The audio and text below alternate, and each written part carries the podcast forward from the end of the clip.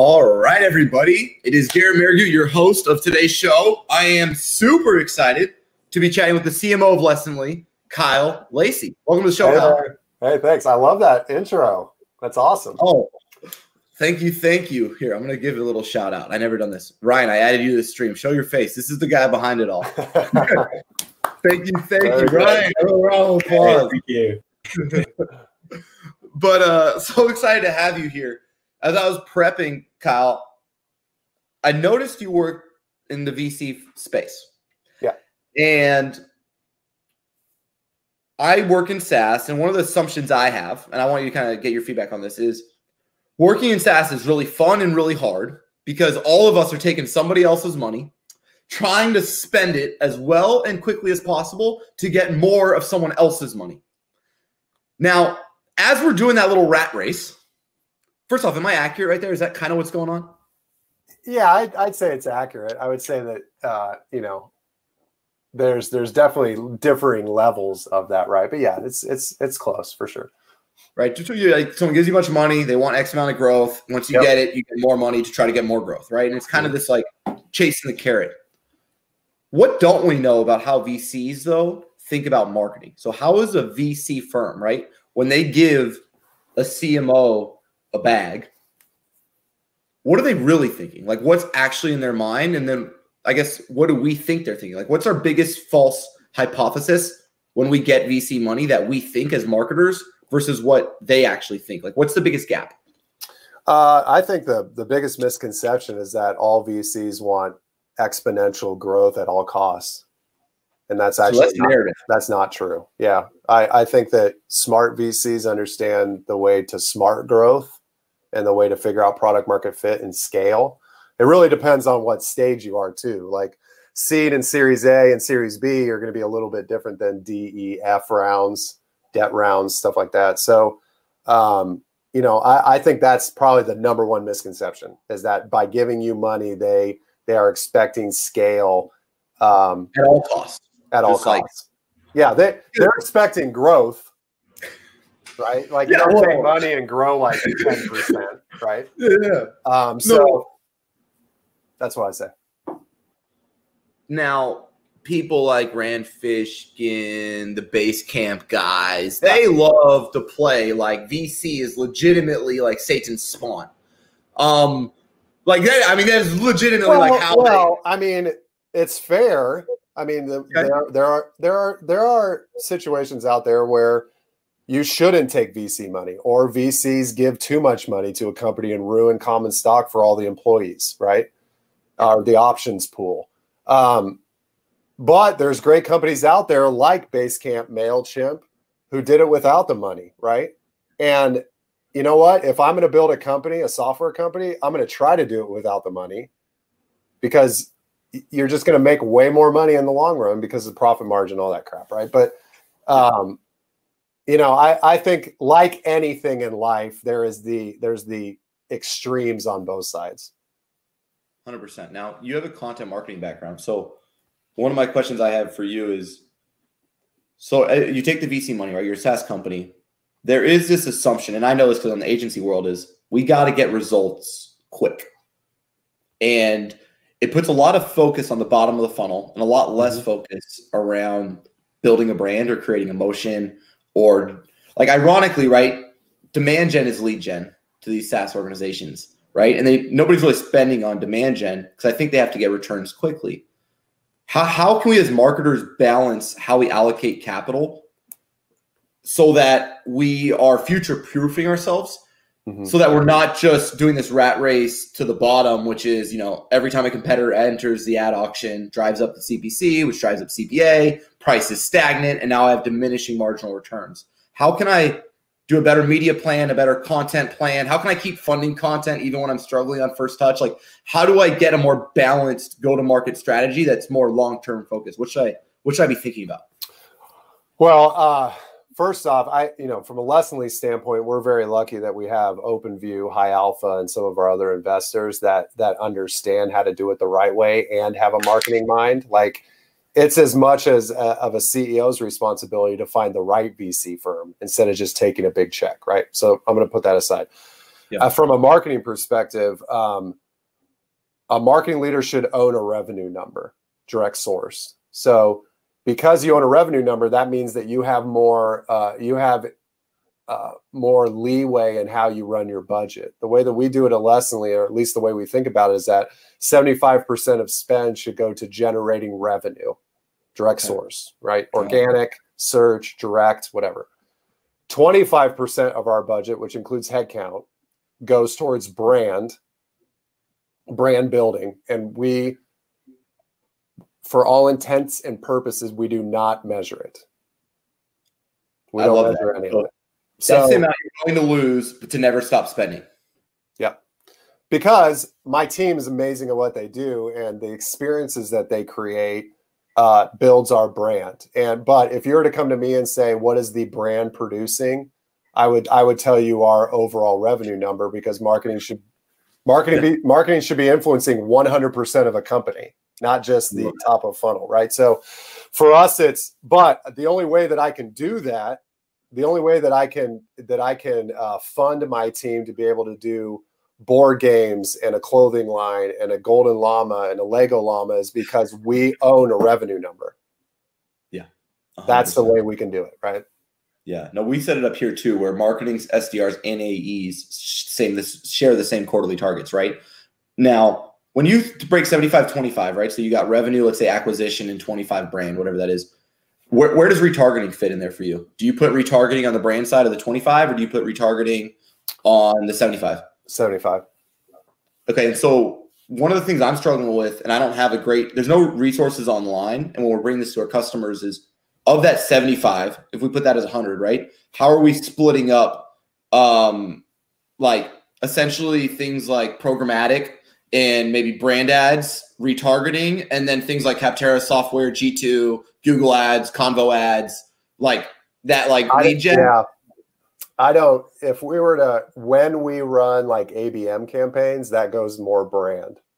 Okay. Because we don't, we have attribution models that we look at, but we don't look at an influence number. So, uh, I don't. I actually don't have a great answer for you, honestly. Um, there are much smarter minds out there that that that have figured this out. But for us, it's a lot of that seventy five percent is direct, the first touch, direct source. Yeah, that's what I mean. I to be honest, it's not that you don't have it. I don't know anybody who has it. Like I, this like a question. I've i mean, you can you can do influence, but or pipe. You know, we we also look at pipe gen for our enterprise segment, but um, it's just hard. It's hard. Like it almost seems I know there's plenty of people who disagree with me, but it all it, you know, if you're not influencing 100% of revenue, then what are you doing as a marketing team? So, yeah, you're kind of just playing patty cake in the corner, and it's like, no, we have a real like objective we're trying to get done. No, I'm I'm right on board with you there. Now, you kind of went ExactTarget to Salesforce to VC to less to like Lessonly, right? That's kind of the journey. Yeah. I'm curious because I don't even know and for the audience listening, you were global head at Salesforce.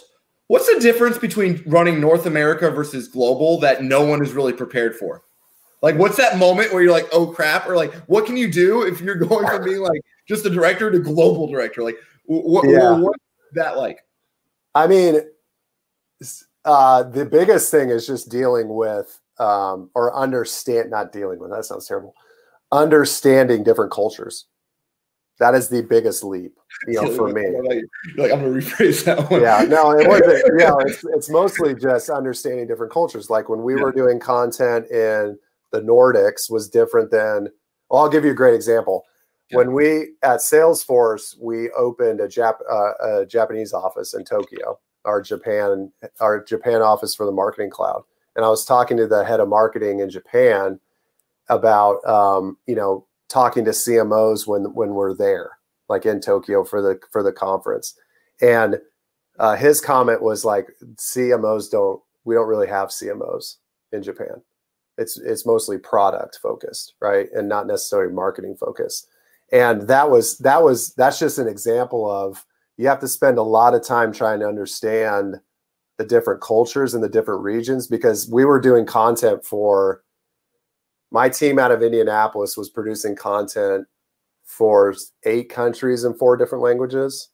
And the German, the German public, the the office in France, like the office in the UK, like they they were all wanting a little bit different, you know. And we were lucky that we had marketing managers in each country, right? So you can handle that. But that was that was the biggest thing when it's the global, when you're dealing with different uh, cultures and people.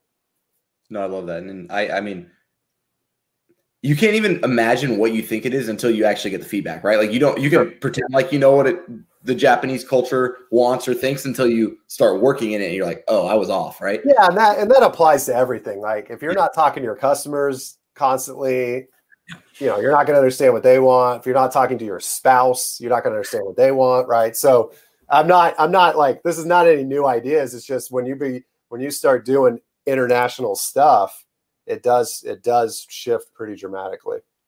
I love that. Now this is sour and sass, and I've been getting carried right. away. I was wondering when uh, we were supposed to do this. yeah. Oh, it's right now. Are you ready? Yeah. What am I? Which one? Okay, I'm doing a warhead. Oh, okay. I get sometimes nervous around the toxic waste. I'm going to be honest. They're they're intimidating. Yeah, I got. What do I got here? This is the uh, mango. Now be careful on the wrapper because the wrapper likes to get stuck on there. Okay. Then, yeah, I'm going cherry lime. Heck yeah, I've got did you know there's natural flavors in this? Which I did not know. You're not going to taste a lot of nat- natural, man.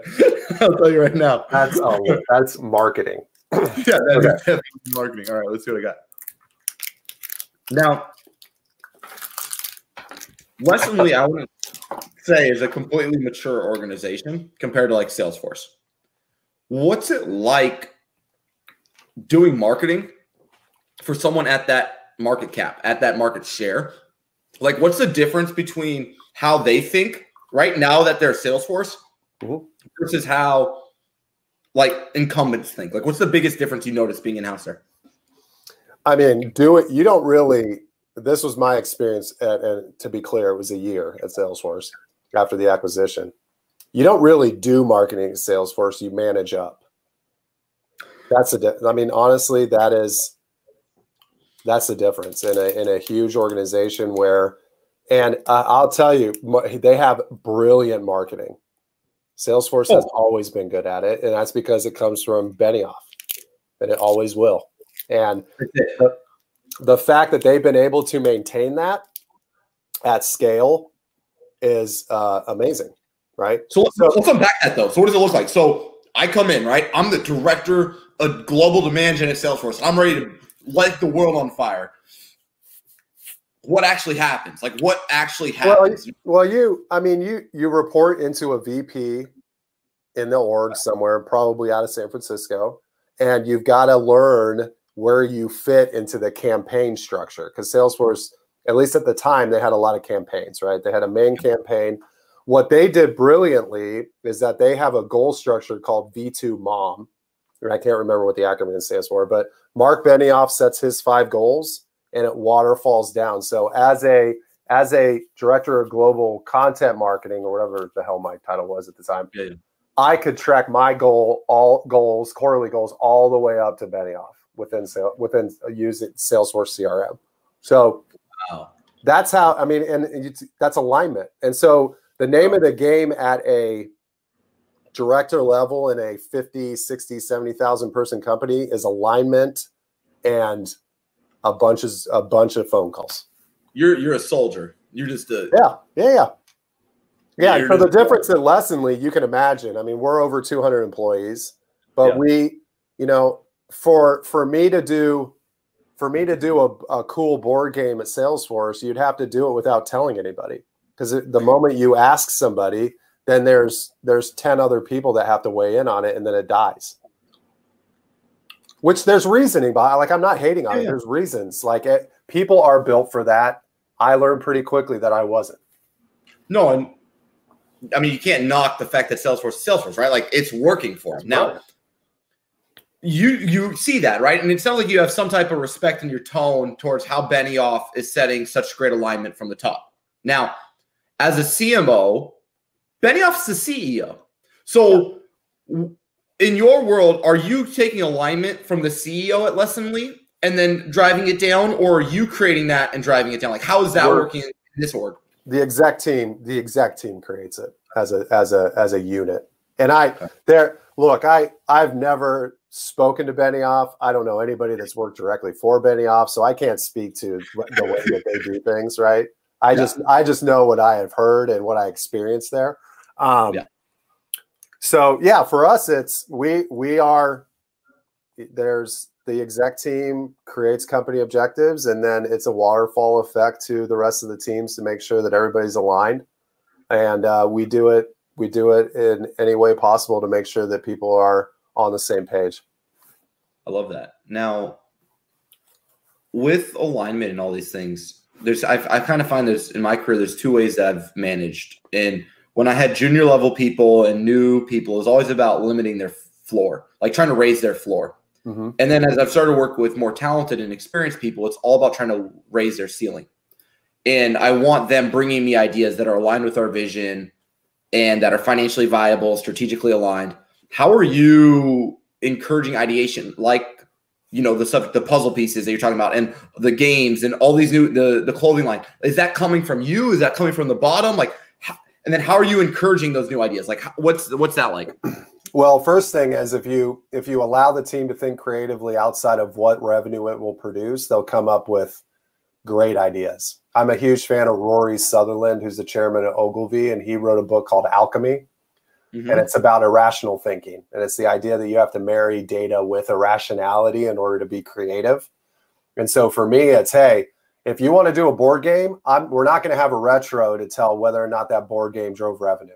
Because if you if you start with revenue gen and demand gen, it's re- it's harder for creatives to be creative. Yeah, you right? get an ebook and a webinar. I mean, it's, yeah. it's the yeah, playbook but, pretty consistent, right? Like, but there's time there's time and a place for those things, right? Like we have we have a squad that's called uh, in, uh, inbound for the windbound, and it's a CRO team, and they do click rate optimization tests all day long. That's more like, hey, this button moved when somebody scrolled over it, and and form fills increased by 200%, that type of stuff. So I think you have the tinkering, the granular type, and then you've got the brainstorming, high end, high end um, creative stuff that uh, you've got to balance as as much as possible. But the only way that I can balance that and give our brand team the ability to create cool stuff like our book that we came out with two years ago that was all done in house is if you own a revenue number. Because so we don't want, yeah i see what you're saying right? So that we have to we have to own a revenue number. So our ideas are still tied to an overarching thing but not maybe a specific thing. Is that what we're yeah, saying? like if we if if Lessonly wasn't uh if we weren't hitting our net new business number then yeah we would probably back off some of the brand stuff right yeah. but it's you know it's um i can't remember what the saying is but uh what's the lifts all ships a rising tide. Thank you. Rising tides. But that's but that is what we find with brands. So I I'm sure I'm sure there's a point in time where somebody's going to say to me, "You need to measure the brand and your voice in the market and use um, use different software to do that." But for me, I just want to keep it fun and make sure that our that our customers love it. And I do a salary test interview. So I mean, you're talking to the guy, right? Like I have no clue. Like I get it. I'm right there with you. Now, what I struggled with, and I'm so curious how you've tackled this because you're doing a lot of what I'm trying to do in the sense of like creative ideas, brand, elevate, and just do it because in our heart of hearts, we know people like to work with companies that do cool marketing, right? Like yeah. kind of just as simple as that, right? Like, how do you balance the ongoing needs though of RevGen with the creativity and one-offness of campaigns with a small team, right? Like I got guys like Brian who you met before the show, and he's trying to hit all his OKRs and his KPIs every month, and it, a lot of it's this ongoing maintenance, right? You got to produce the show, you got to manage the show. Yeah. If I were to throw a creative idea at him, I'd have to take away something of my ongoing yeah. that's more revenue focused. Yeah. How do you balance that? Are you just adding headcount? Like, what's the cultural way of doing that? Um, well, the first thing was making sure that they're not getting hit with ideas from everywhere. So one of the first things I did at Lessonly was set up a form that everybody outside the marketing team had to use if they had a request of the marketing team. And that was we still use it today. Like it's been four years. Now you're centralizing requests instead of like Yep. Susie hitting Jim up and Jim hitting Marilyn up, and then yeah, so an A, yeah, so if an AE needs help on a slide deck, then they're forced to go to a form. And by filling out a form, the understanding is you're not going to get this day of, right? they hate that though. So how do yeah, you but, but well, you got to. Yeah. Well, number one, marketers don't do a very good job giving sales reps great looking decks to begin with, right? Um, so anyway, but but you, so number one is give give your creative team the a a um, empathetic way to say no to other Yeah. teammates, right? Yeah. Hey, thanks. I would love to help you on this, but we do go fill out the form. That that form fill goes into monday.com and we use monday.com to manage our weekly, monthly, quarterly production schedules. Okay. Um, the goal is that you have six months planned in advance, which we're just now doing as a team. We were doing quarterly, which if you think about quarterly, it's really hard to get ahead of anything if you're spending the first month doing the stuff and then the sec the last two months actually implementing it. Um, so for us, it's we have we have a team that focuses on demand gen. We have an inbound team. Yeah. We have an outbound team, which is the, the BDRs and SDRs, which report into marketing. And then we have an experience slash customer team. Okay. And that experience slash customer team has the designers, has and the web dev, and they're not necessarily tied to a revenue number. Yeah. So the Yeah. and it's and it's that 75 25 thing. And there's no re- there's no reason why I made it 75 25. Honestly, we just picked 75 25. I know somebody's probably going to ask that. It could be 80 20. It could be 70 30. Whatever you But want. you're only going one way though, and I like that. What you are still saying is you need to take a significant amount of your budget and invest creatively in improving brand affinity, brand awareness, and some Yeah. type of something that's cool, Well, right? Hi- hire hire somebody, hire a junior designer. And we got so lucky. We have two designers that we hired out of school, and they are the best designers I've ever worked with. Yeah. Um, Hel- Helen Gardner and, and Anna Oakes. We. Yeah. You hire somebody that's not going to tell you to send a Yeti to a customer. Like I, I don't need, I don't need a blanket. Like I, I want to be inspired. Marketing needs to inspire, right? And I don't need, I don't need another cup. Yeah. Like I got enough No. cups. Salesforce gave me enough cups. Most, it. most execs get enough swag in their first job.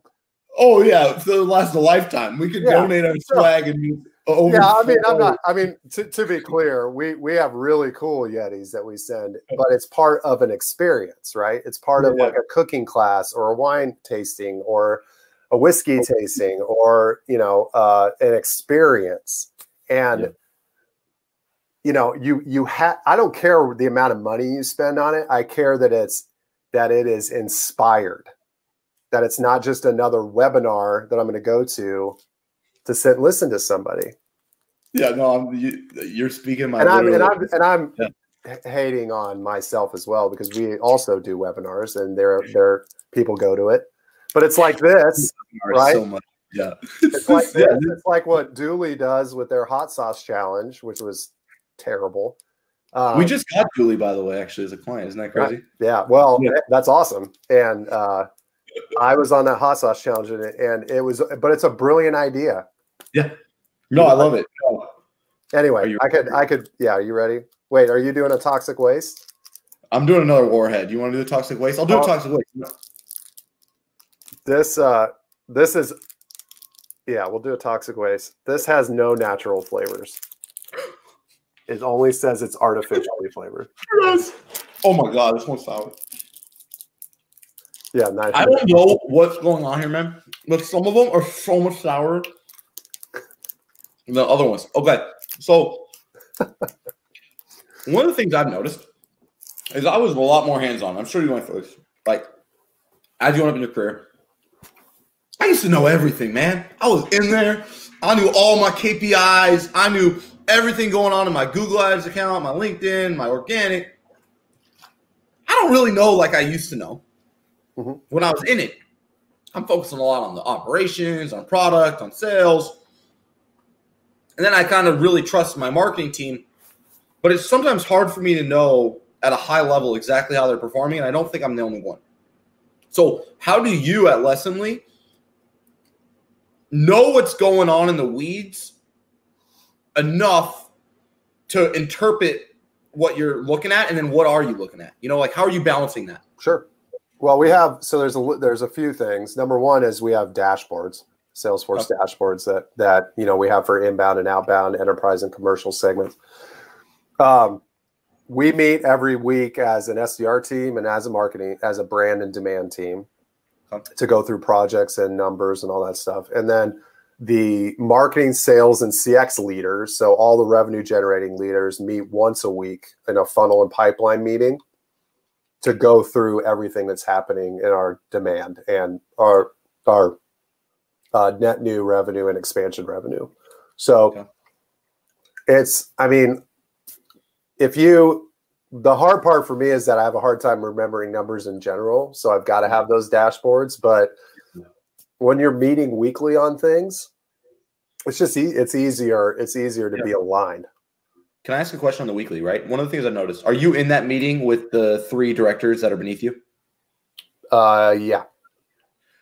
If you're not in that meeting, what I've noticed is uh, peer level directors are like the Spider-Man meme if nobody has authority, so they're all kind of just like pointing at each other, and the other one's pointing at each other, and then they come to you and they subtly say things like, "Hey, Kyle, so I kind of noticed one of the stages in the pipeline.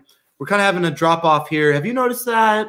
And it's obviously someone else's. St- like, how do you? Who do you give authority to so that you can keep the pace amongst the directors, or are they all peers? Um, do you see what I'm saying? As yeah, like a manager? Yeah, it's very it's few and far between when an exec, a C level exec, has to be a tiebreaker at Lessonly. They just oh. they, and I think a lot of it just has to do with the way we talk about um, sharing before ready and nonviolent communication and clarity, having clarity and empathy, and it's part of our culture. Um, so there are very few times where we have to come in and say, well, we're gonna I'm well, I'm deciding what we're gonna do because you guys can't figure it out.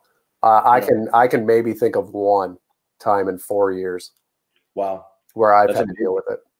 No, I love that. So, based on then all the stuff you've learned, I guess my closing question is: What do you think's key as CMO to create a culture where people feel creative but also accountable, right? Because, like you said earlier, that is a hard thing you're juggling, right? Yeah. Which is like we own a revenue number, but we're not going to specifically tie everything to it.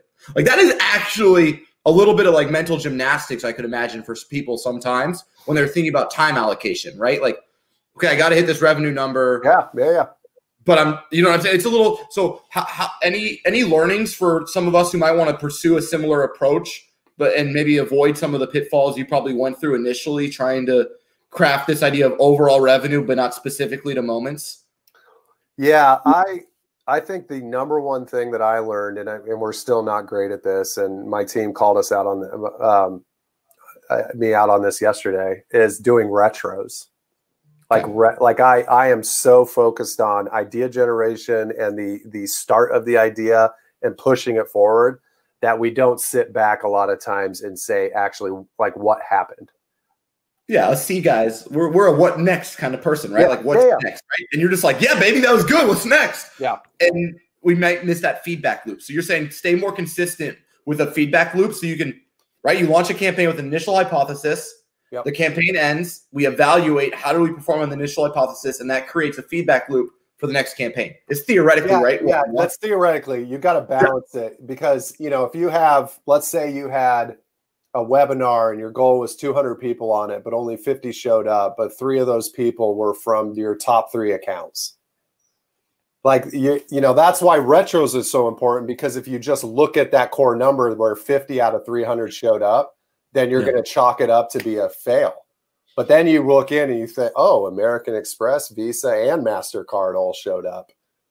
So I don't care if 300 people. So for me, it's a balance between uh, uh, scale and volume to very tactical marketing.